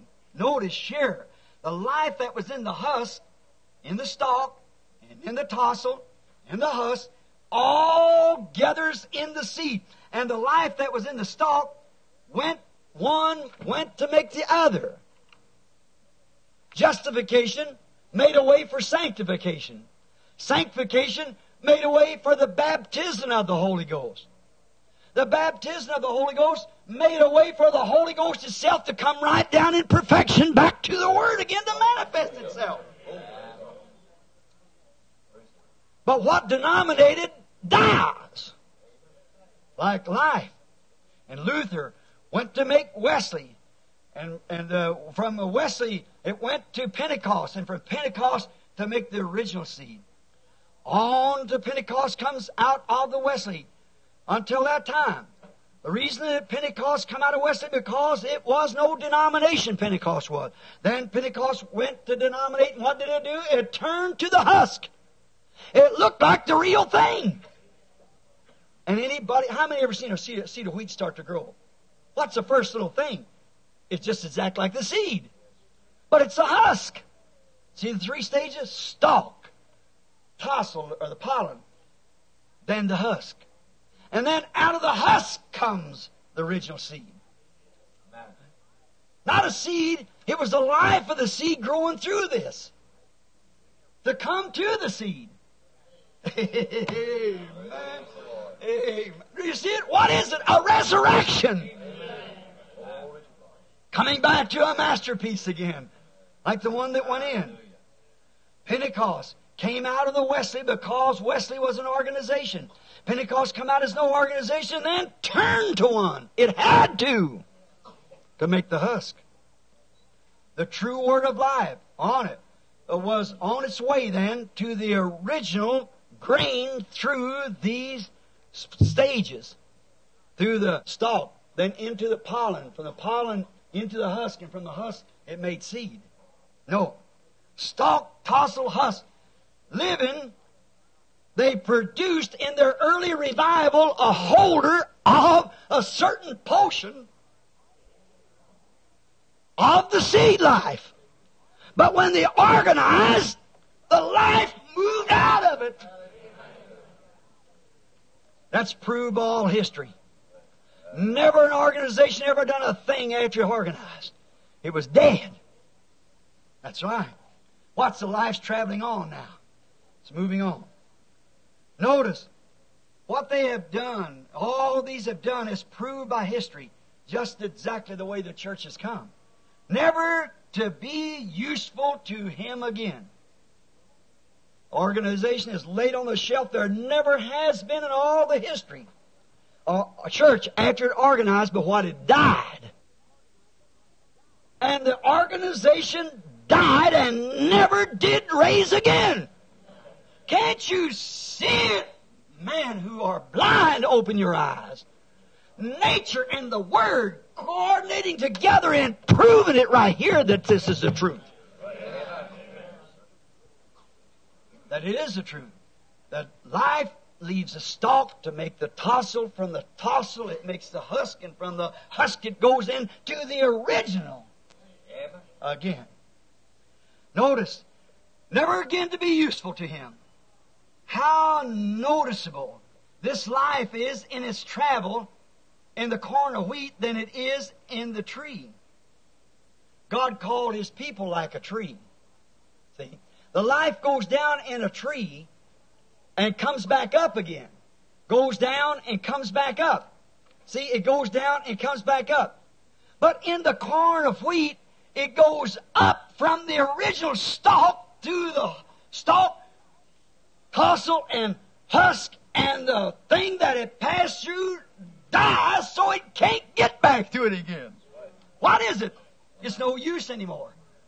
It goes on to its perfection. Amen. Don't you see why he never used an organization? He can't get back in it again. It's dead. But the life passes on from one to the other. See, they put creeds and inject. Whosoever shall add one word or take one word out. See, he's blocked off from it. It must be the life seed traveling on. I'm using this in a parable now of the bride. The masterpiece is coming forth. As the masterpiece fell, there's a masterpiece rising. The masterpiece fell at Pentecost, at Nicaea, Rome. A nice, after Nicaea, Rome, she's come through a process, but she's coming right back again to that masterpiece perfected. Because she's a part of that word that was spoken by him. He'll have a church without spot or wrinkle. It'll not be connected anyway with any kind of an organization or denomination. The cursed thing. It's passed through those th- things, but it'll never be there. Notice, the seed is coming up. Not, life is coming up, not going back. There'll be no more resurrection after this. The life is coming up to go to its perfection a resurrection. Notice the husk put forth the uh, the uh, notice the husk puts the uh, uh, original seed out of itself. In Revelations, the third chapter, we find this. Now remember, no other church was he put out of in the Bible of the seven church ages. How many remembers it? He passed through the church age to go on to make something else. But this is it. There's nothing else but the, the sculpture has got back to perfection again. The Word. See? Don't go back. How different it is. Yes. Oh, and notice, then the husk, when it comes forth, looks just like the green. But when the green life begins to leave the husk to go into make the grain, the bride, the husk opens up and excommunicates the grain. Is that right? Nature? That's exactly what she did. And in Revelation 3, we find out the Laodicea church age put him out. I see it didn't back in the other ages because there was something else yet to be made. It just passed through and went on to another. I've told you all along there's no more denominations coming. We're at the end. And they put him out because why? He, he, he's the Word again. He's like the one that fell down there. He's the same doctrine that come forth from the beginning. And when the seed word begins to grow forth, the husk puts it from itself. The life leaves all the others to follow it. That's the true believers. They follow the life, wherever the life goes. Like in Israel, a perfect type, if we had time, I just got a few minutes left. But in the perfect type in the beginning, everywhere that pillar of fire went was life. God was that life. And I don't care if it's midnight or where there's in a good selected place. When that pillar of fire moved, the trumpet sounded and Israel moved with it. Amen. Hallelujah. Amen. When the trumpet sounded, Martin Luther moved out with it. And he organized. Killed, not he himself, the man after him. And then God took the life out of that. Brought it on. Laid it down the grave. Then out come Wesley. He saw that big organization, so he sounded a trumpet of sanctification, more of the word. See? When he did, out they moved, right out of uh, right out of Luther, right into Methodist. And when Pentecost saw it, they sounded a, a trumpet. It's time for the return of the gifts. See what they did? They sounded trumpet, and out they come. Then they organized. But remember, after the husk gets three stages we know of, there's nothing else left but the grain. Oh God. And then the grain is put out of all of it. Amen, amen. Seed, words begins to form itself. Life is brought forth out of. Now notice, if the bridegroom, the beginning, the first bridegroom, this is a bride coming forth.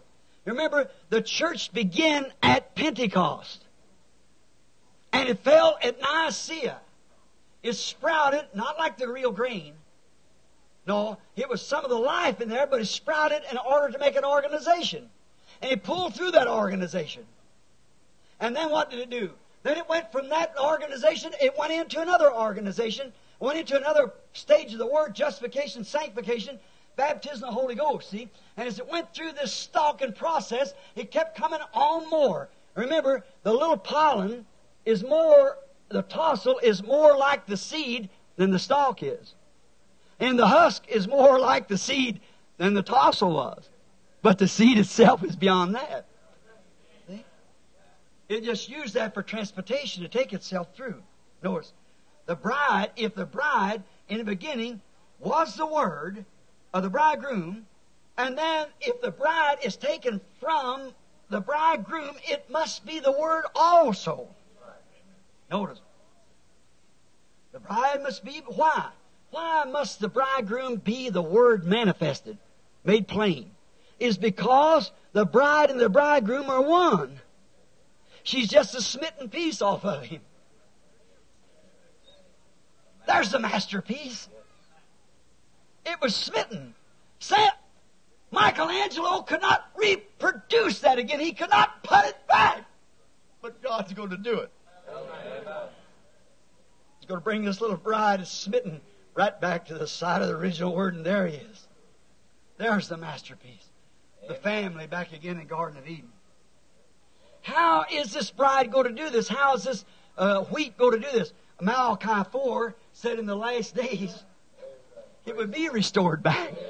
What? Restored back like the beginning. Take it back. I will restore, saith the Lord. All the years of palmer worm and canker worm and all these other things eaten, I will restore again. Malachi 4 said he will restore the hearts of the people and the faith of the people back to their original fathers again. We see this right before us, church. Where are we at? Now, closing in a few minutes, I want you to notice real close something that just happened. Malachi 4 is to bring back, back to the original. She is smitten from the church, from the church body, smitten with her master for the same purpose. She's the Word. It's same as Joseph was smitten from his brethren because he was the Word. And Jesus is smitten from his brethren because he was the Word. The church is smitten, uh, the bride is smitten from the church because she is the Word. There's your stages again. One, two, three. Just exactly. The Word, living and in action. The Bible bride. Not some man made bride. The Bible bride. Smitten and afflicted of God. No beauty we should desire. But yet we did esteem her, smitten and afflicted of God. That's right. She stands alone. She's smitten from all the denominations, according to Revelation 3. She's smitten out of the Laodicean church age that she was raised up in. See? This church was raised up in the Laodicea church age. That's the husk. But if them others went, can't you Pentecostal man see that? If that other was husk and died, if that other stalk had to die, if the tassel had to die, so must the husk die. The three stages of organizations. And remember, you said, well, now there's a lot of tassels hanging on. There's a lot of this. Yeah, they've been Methodist, Baptist, Presbyterian, Lutheran, Church of Christ, all these other little things that fell onto it, leaves and everything else, and hung onto it. But the original was the Reformations. I see. Stands alone, like the bridegroom, rejected of man, despised and rejected of the churches. The bride stands that way. What is it? It's his masterpiece. See? It's a word that he can work to, make manifest. Rejected. So the stalk, the tassel, and husk never become seed. No. But are all the time becoming more like the seed. Now, at the harvest time, the seed is back to its original life, back to the Bible. Malachi 4 said it would be brought that way. Oh, oh my. Must have all, to be this way, it must have all of the Word. Is that right? Now, what did he say in Revelations 10? That would take place. Why was the trip to Tucson? To open to the church in the days of the messenger of the seventh angel, the seventh angel message, the whole Word of God would be made manifest. The seal that what all the stalk is left off and why and all about it would be made manifest in this time. Is that what the Word said? Amen. Then we see it then where are we at? Eh? Where are we at? There's only one thing the harvest is here. She's dead ripe. She's ready now for the coming. Notice. No, it'll never be it. The, at the harvest time, the seed is back to its original condition and must have all of the word in order to be the seed. Now, you can't have a half a seed, it won't grow. Hmm? It's got to be the whole seed. It's got to not manifest. Say, I've been baptized in the Holy Ghost. Hallelujah. I've been speaking in tongues. That's just part of the seed. Mm-hmm. But now there's added to that. Hallelujah. See? The life. Not the gifts, the life of the gifts. See? See what I mean? We're at the end time, brethren. Stalk, tassel, husk is dead and dry now. There's only one thing that has to happen to that is to be gathered in the World Council of Churches or it's burning. The Word has become flesh. Exactly like He promised in Luke 17, Malachi 4, and all things. That's right. Revelations. All true life that was in the stalk, tassel, and husk is now gathering in the seed. Ready for the resurrection. Ready for the harvest. The Alpha has become Omega. Amen. the first become the last. And the last is the first. The seed that went in has come through a process and become the seed again. The seed that fell in the Garden of Eden and died there, come back from that imperfect seed that died there, come back to the perfect seed. The second Adam. The first Eve that fell and was used in the second Reformation, second coming, as bringing forth the child, now has become the true bride again. The seed, right back with the original word again. The Alpha and Omega is the same. Al, he said, I am Alpha and Omega. You never say anything in between. I'm Alpha and Omega. The first and the last. That's there. The first ministry and the last ministry is the same. The first message and the second, last message is the same name. Um, I was an Alpha, I'm an Omega. There'll be a day that won't be called day or night, but in the evening time it shall be light. Alpha and Omega. It's become the first and the last. Oh, my brother. Uh, we can stay hours on that. The great masterpiece of a family, the second Adam and the second Eve, now ready for the garden. The millennium. Amen. Back on the earth. Hallelujah. The great sculpture didn't leave him lay there. He took time as he did through the millions of years molding the first perfect couple and they fell. Now it's been through thousands of years. He's molded again and now here they are ready. Amen. The masterpiece was come and struck down from his side, come forth the helpmate, and she's brought up in the same process. Now here she is back again with all nature, the Bible, and everything else showing. Here we are. Nations are breaking. Israel's awakening. The signs that the Bible foretold. Gentile days numbered. Look at this bunch of trash we got. With horrors and cumbered. Return, O dispersed to your own.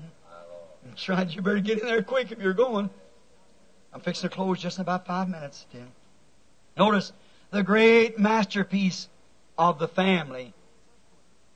The husband and wife cannot be truly a family unless they're one. They have to be. If they're not, they're not a good family. Wife pulling one way and the husband another. That would make an awful family. But in agreement. With love. One to the other. That's a family. And now, that was God's masterpiece, and all a true family here portrays that. See? And now the masterpiece family has come again Christ and his bride.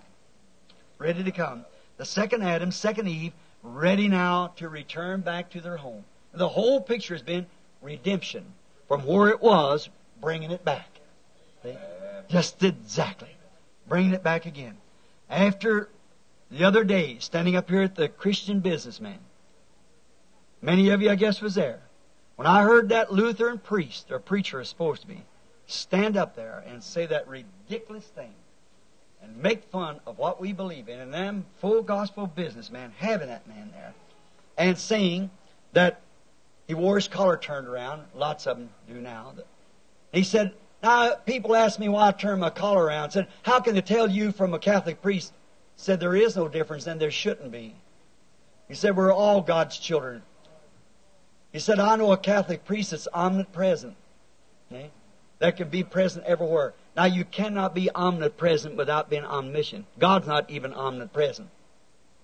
God's omniscient, omniscience, which makes him omnipresent. He knows all things. But in order to be a being, he has to be one being. But being omniscient, he can't be omnipresent because he knows all things and knows it before the, the, he knowed before the world began how many fleas, lice, how many bugs, and how many times it eyes and everything about it. See? Because he's omnipresent. And you can't be omniscient, omniscient without being infinite. And there's only one thing infinite. God. Amen. And then we, what is it? It's the devil.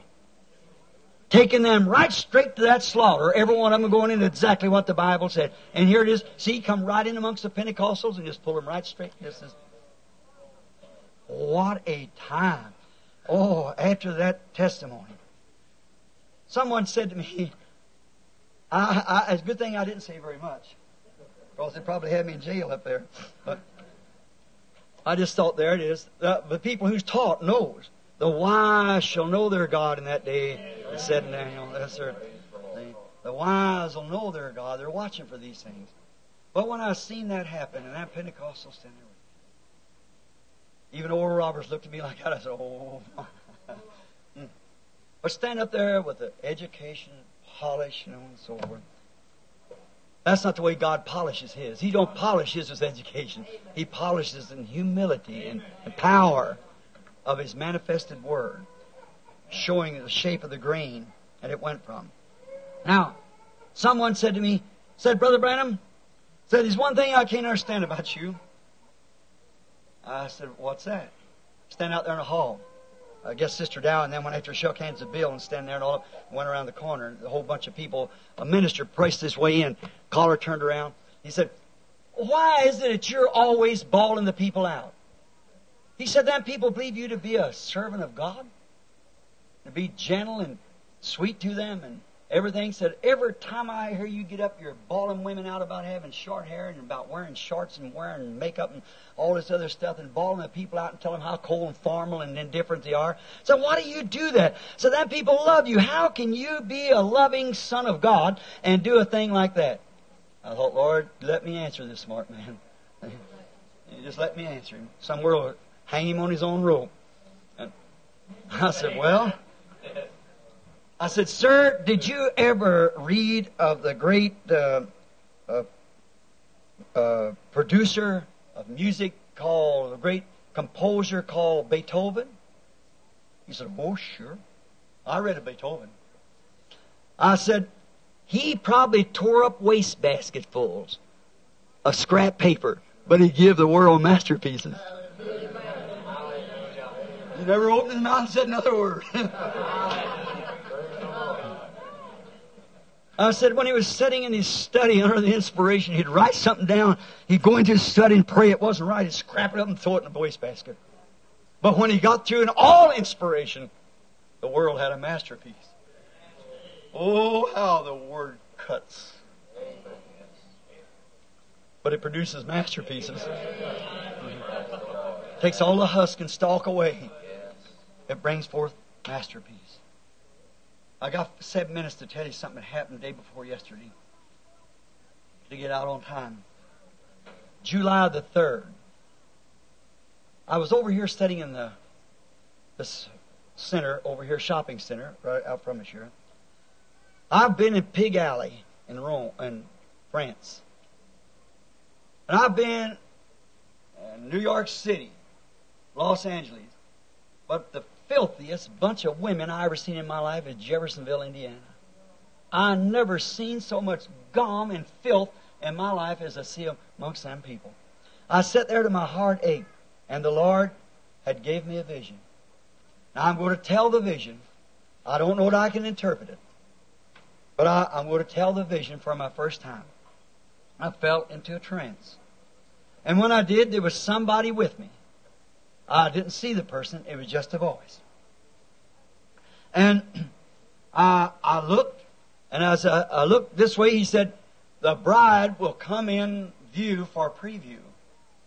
And I looked coming to me, and I seen the most, the most prettiest bunch of clean dressed women I ever seen in my life. But each one of them looked like was dressed different. They all had long hair, and they were longer sleeves and skirts and so forth. Young women. They looked kind of, I'd say, about maybe 20. Now, I have the Bible open here before me. I can only say what I see. If you say, what are you looking at? I'm looking at a clock. What are you looking for? I'm looking for people. Looking at people. What are you looking at? I'm looking at the Bible. That's why I'm telling the truth. That's what I see. And I can only say what I've seen. I don't, I don't know what it, all about it. I just have to tell you. But when this bride, she was looking right at, uh, the one was talking to me and I standing together, her eyes, she was the cleanest, sweetest looking people I ever seen in my life. It looked like it could have been a dozen or more. Just, I don't know how many was abreast, but they just a group of them. And she passed by sweetly with her air and her eyes up watching as she passed by. Oh, she was beautiful. I looked at her as she passed by. He said, now we shall review so that's the bride. Now we will review the churches. And they come. I noticed Sam coming up. And when they come up, each one looked like got worse. I never seen such a filthy bunch in my life. And when he said next, I heard a noise. And it said next that here comes the American group. Now, I am an American. But this, this made me sick. I am not uh, eloquent enough to, in a mixed audience, to say what was taking place. Uh, uh, uh, and you'll have to read between the lines. But when the women were coming, the leader of them was a witch. She had a great long nose and a great big mouth, And all of them was dressed with some kind of lower clothes down here, but the top just had a strap that just a little, about a half inch strap that moved up and went around them like this. And each woman had a, something on an order. Many of you years ago you used to remember when we used to cut that paper, you know, newspaper, and make an old fly bush. How many remembers it? You know, well, I think they use it in carnivals, you know, hanging down like that fringe paper, lace paper. They had something holding below them like this, uh, holding below them. All this part was exposed, and each one had hair cut up real short and frizzy looking things all over it like that, real short cut hair, and full of makeup. Absolutely nothing but looked like street prostitutes and they were walking with this paper and the vulgarity. Now the paper was what was holding in front of them. But when they passed the review stand in the back of them, and to see the way they were going on, in their foremost and their back part, and how they were acting, I said, Is that the church? And there she went. And they were singing this year twisting roll songs, you know, what you call going down, uh, uh, saying and going behind. I said, "Is that the church?" And I was standing there, and in my heart, I was crying. And this witch, to my notion, it's nothing else in the world, but she's a she's that World Council of Churches leading them right straight down the road where she was going. They went off to the left and disappeared in chaos. Still beating this music and making real funny sounds and shaking their bodies one side and then the other side and then like that, carrying like that, walking. And I just started to bow my head and he said, Wait, the bride must come again. And I looked, and here they come again. And they passed by, sweet looking little ladies. That's all looking right at me as they passed by. And I noticed each one was dressed different. And one in the back had kind of long hair hanging down and had it rolled around like this. It might have been German or something like that. And I watched them, and then as they started leaving, two or three of them in the back car to get out of step, and I was going to holler at them, and they're trying to get back in step again, and I seen them just the vision just fade out and change from me. Now, here is the interpretation thereof. The reason, now remember, I had just got through writing I hadn't finished, I hadn't wrote these notes yet. But in preaching this morning, I caught what it was right in my sermon. Did you notice the church only came in view? Now that's the truth, friends. The Heavenly Father who writes the Word knows that I tell the truth. I don't, I just say the truth. And not knowing it till just a few minutes ago looked like, or just recently. Did you notice the bride come in view twice. The first and the second seed. Both of them exactly the same one. And the reason they were drift, dressed in different parts, she'll come from all nations. It'll make up the bride. Each one had long hair, no makeup, and real pretty girls, and they were watching me. That represented the bride coming out of all nations. See? Each one represented a nation as they march perfectly in line with the Word. See? And then I have to watch her. She'll get out of step with that word if I don't watch. When she's passing by, if she gets by, maybe it'll be my time when I'm over. See, when I'm finished or whatever it is. What they're getting back, trying their best, but getting back this, getting in line because it's looking out somewhere else. Watching about that church that just went out of, into chaos. But two, the front ones never. The back ones, just two or three of them, was kind of stepped out a little bit to the right hand side and looked like was trying to get back in line as you went by as this passed me, old forest here at the wall passed me. And I was standing there, and then I just seen it all move out and leave. But you notice, the church only came into view once, each nation, the church, but the bride come in twice. See? See what it was? Now, not knowing it, but look at it with my message this morning. Not knowing that. See? The seed fell in the ground at Nicaea. That was the original seed. And she's come through the process of these denominations, which only comes in existence once. But the bride returns back again in the last days. I will restore. See? The masterpiece is brought up. That's the reason she was in view, reviewed the second time. She was reviewed the first time. And she was reviewed the second time, and she is perfectly the second time like she was the first time. Oh God. Have mercy. Hurry, hurry, hurry. Life, get in the green right quick. All others never appeared no more. They went out, never to come back again. But the bride came back. Because she is Alpha and Omega. God, the great sculptor, has made him a masterpiece. For it is a piece of his first masterpiece. Like he made in the Garden of Eden and took a piece from and made another piece, and that was marred and fell. Now he's been all this time building it up again. And he brought forth this masterpiece and was smitten and ordered, that part that was smitten was an order to bring back again that masterpiece again. So the masterpiece and the Son of God, the masterpiece and the bride, and it's a piece of Him which must be the fulfilling of the Word. The Word has been fulfilled, and we're ready for the coming of the Lord. Oh, church of the living God, bow your hearts and your yourselves before God. These things are true. I know that it sounds like it, it's such a great thing as that would be, would be so spread out over the nations. It never was. He doesn't change his way. Just be thankful, church. Be thankful that you are where you are today, if you're in Christ. Because you see, now, and when that, remember, all that life will be gathered right into the grain for the resurrection, but the stalk must be burned. The rest of it, the husk and all, must be destroyed. And it will be. Don't trust in your them denominations. You stay in the Word, the life. God and His masterpiece. Then what is in the millennium?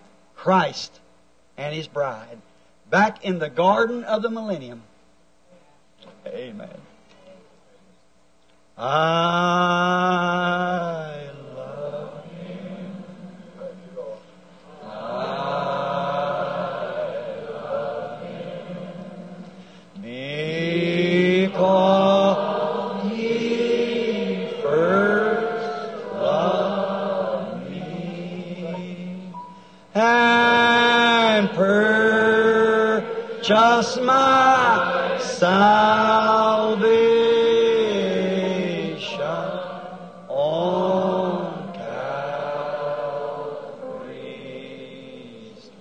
That's where he was smitten. We esteem him stricken, smitten of God, and afflicted.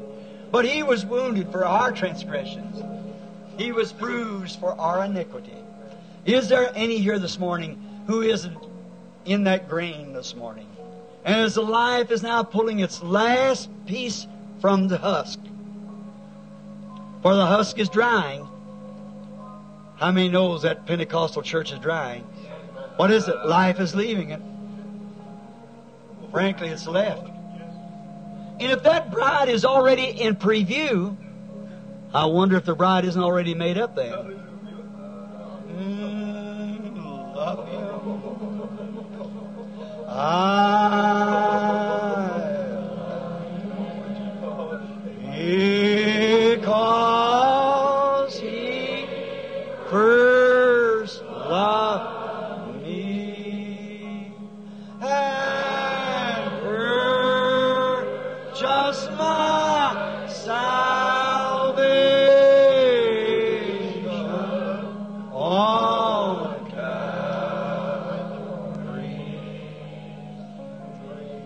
heads bowed now, is there some here that would like to be remembered if you feel that you're not, friends? It's too plain. I've never had a vision in my life lest something happened, followed. I tell the truth. All these other times, if I've told the truth, God has proved it, then I tell the truth this time. I don't know what day we're living in, but I know there's nothing left. There couldn't be a politician rise that could straighten this thing out. Politics, the nation's gone.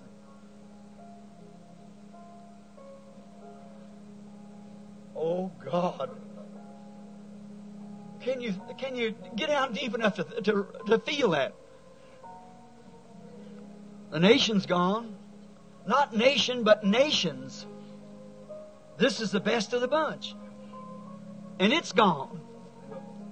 Then if the nations are gone, the world's gone. And the churches? In my opinion, Pentecost was the best they've had. But it's gone. Oh God, be merciful to us. If you don't know Him, please hurry, hurry. If you feel life, get out of the get out of your sin. Get out of the thing that you're in. Get to the green right quick.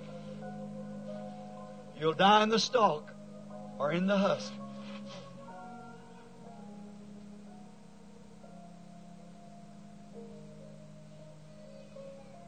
Pray while we sing now. I love Him. It's up to you now. We have no denomination, no nothing. We only have Christ. You're welcome to worship with Him, with us, till He comes. We can't put your name on book. We have no books. We want your name in the book of life. You can only do that through birth. Won't you do it right now? Ask Christ for new life. Bring in, put your name on His book. If it's not, then you can fellowship with us. We love to have you. I Dear God, help each person now to take inventory. See if we're in Him. You loved us. You were smitten for us, and we did esteem you, smitten and afflicted of God. I pray, God, that you'll call each one. Lord, speak to my children, my loved ones, my friends. Grant it, Lord, just now, through Jesus Christ's name. Don't let anybody wait too long, Lord. Looks awful close. The harvest is truly ripe. The great combine of God will sweep through the land one of these days. Straws will fly every way. But the wheat shall be gathered to the garner, taken up, for in it is life. Grant, Lord, each request to be answered, each prayer to be made manifest before you. I pray for them, Lord. I pray that you won't let any that's here be lost, Lord. They they they sit under difficulty. They they drive for hundreds of miles, and whatever that we have need of, give it to us, Lord. Whatever is good for us, Lord. Not what's good in our sight, but what's good in your sight. We want to stand as a chaste virgin that's been chastened, rebuked of God, that we might be purged from our sins. And I offer my prayer for him, Lord. I, I, I don't know how to pray. We're, we're talking to the mighty God. And what human being is there? What mortal could make the right type of prayer before the living God. But Lord, my mispronounced words and my and my uh, nouns and pronouns and in the wrong place. If you could pick out the ABCs for a little boy one day and, and make a sentence, you you can omit my nouns and pronouns and just look to what I believe, Lord. I believe you. I believe this word. And I'm believing for each one here. And I, I'm bringing them to that altar, Lord, by faith. Where between us and great Jehovah is the blood of His Son, Jesus. And the blood shall speak for us. When you smote Him on Calvary, you said, Speak. Hear Him. And the blood, the Bible said, speaks greater things than the blood of the Lamb in the Old Testament. For the blood of Christ speaks greater than the blood of Abel. Greater things. And speak, Lord, redemption for us as we call through the blood. Great Father of life. include us, Lord. If we if we've sinned, take it away from us. We, we don't want to be that way, Lord. It's not our intention. And we realize we're living in such a horrible, dark way. As we said at the beginning, we're walking up a mountain through rugged places. Dim as a trail, but we're packing the light. May we see step by step as we go now until we meet like Pilgrim's Progress till we finally catch the top of the hill. Guide us, O Shepherd, great Jehovah. Lead us by thy Spirit. And we know that we're far from a masterpiece, but we're looking where we were hewed from. The real masterpiece, and in Him we trust. Just take us to Him, Lord. Grant it, Lord. Heal all the sick people here, Lord. We did esteem him smitten and afflicted, but he was wounded for our transgressions. God's masterpiece was smitten, and he was wounded for our transgressions. With his stripes we were healed. Heal the sick, Lord, in your divine presence now, while we know that you're here. Cleanse our souls, our hearts from all evil, all bad thoughts, all evil communications. All things that's wrong, cleanse us. And we pray, Father, that you will heal our sickness and let us leave here feeling that we are your sanctified children. And with the blood over us, we speak through the blood the word. Grant it, Lord. We ask in Jesus Christ's name. Amen. Father God, upon these handkerchiefs, Anoint them with thy presence, Lord. May thy presence be with them wherever they go. Whatever they're laid upon on any sick body, may they be healed. Whatever, if it's a broken home somewhere, mend it, Lord. The great sculpture. Grant it, Lord. Mold us and make us sons and daughters of God. We believe the bride is getting its last polishing down. It'll be smitten from the complete organization altogether. And then the great harvest will be here. Until then, Lord, make them healthy and happy to serve you. In Jesus' name, amen. I.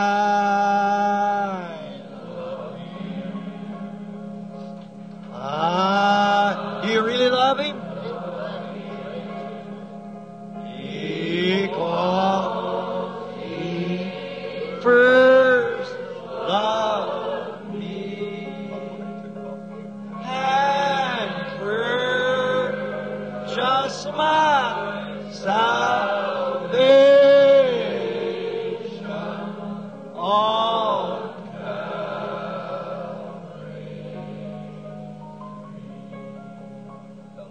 Now do you understand why I scold you? It ain't because I love you, but because I don't love you. I do love you. I want a masterpiece for the master. I might have to tear a few out like this, but I'll have a masterpiece some of these days. If I keep it right on this word. Now Jesus said, This will all men know that you're my disciples when you have love one for the other. We should be so in love with one another. Blessed be the tie that bind our hearts in Christian love. The fellowship kindred my is like to that above. Let's take one another's hands. When we asunder part, it give us inward pain, but we shall still be joined in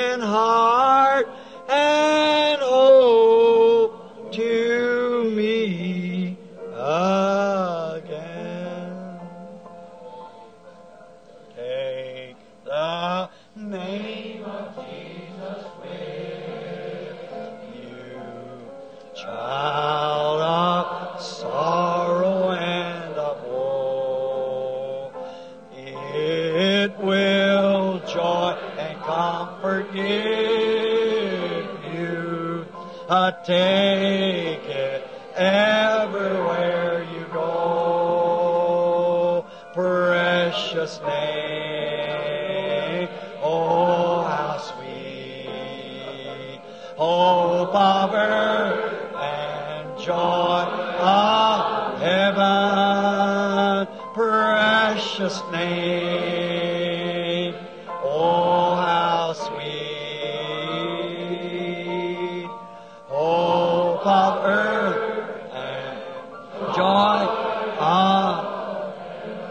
remember in your journey, take the name of Jesus with you as a shield from every care.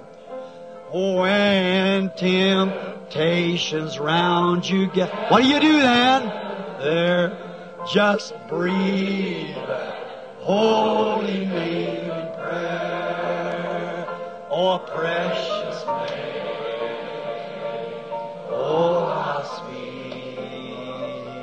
Oh, power and joy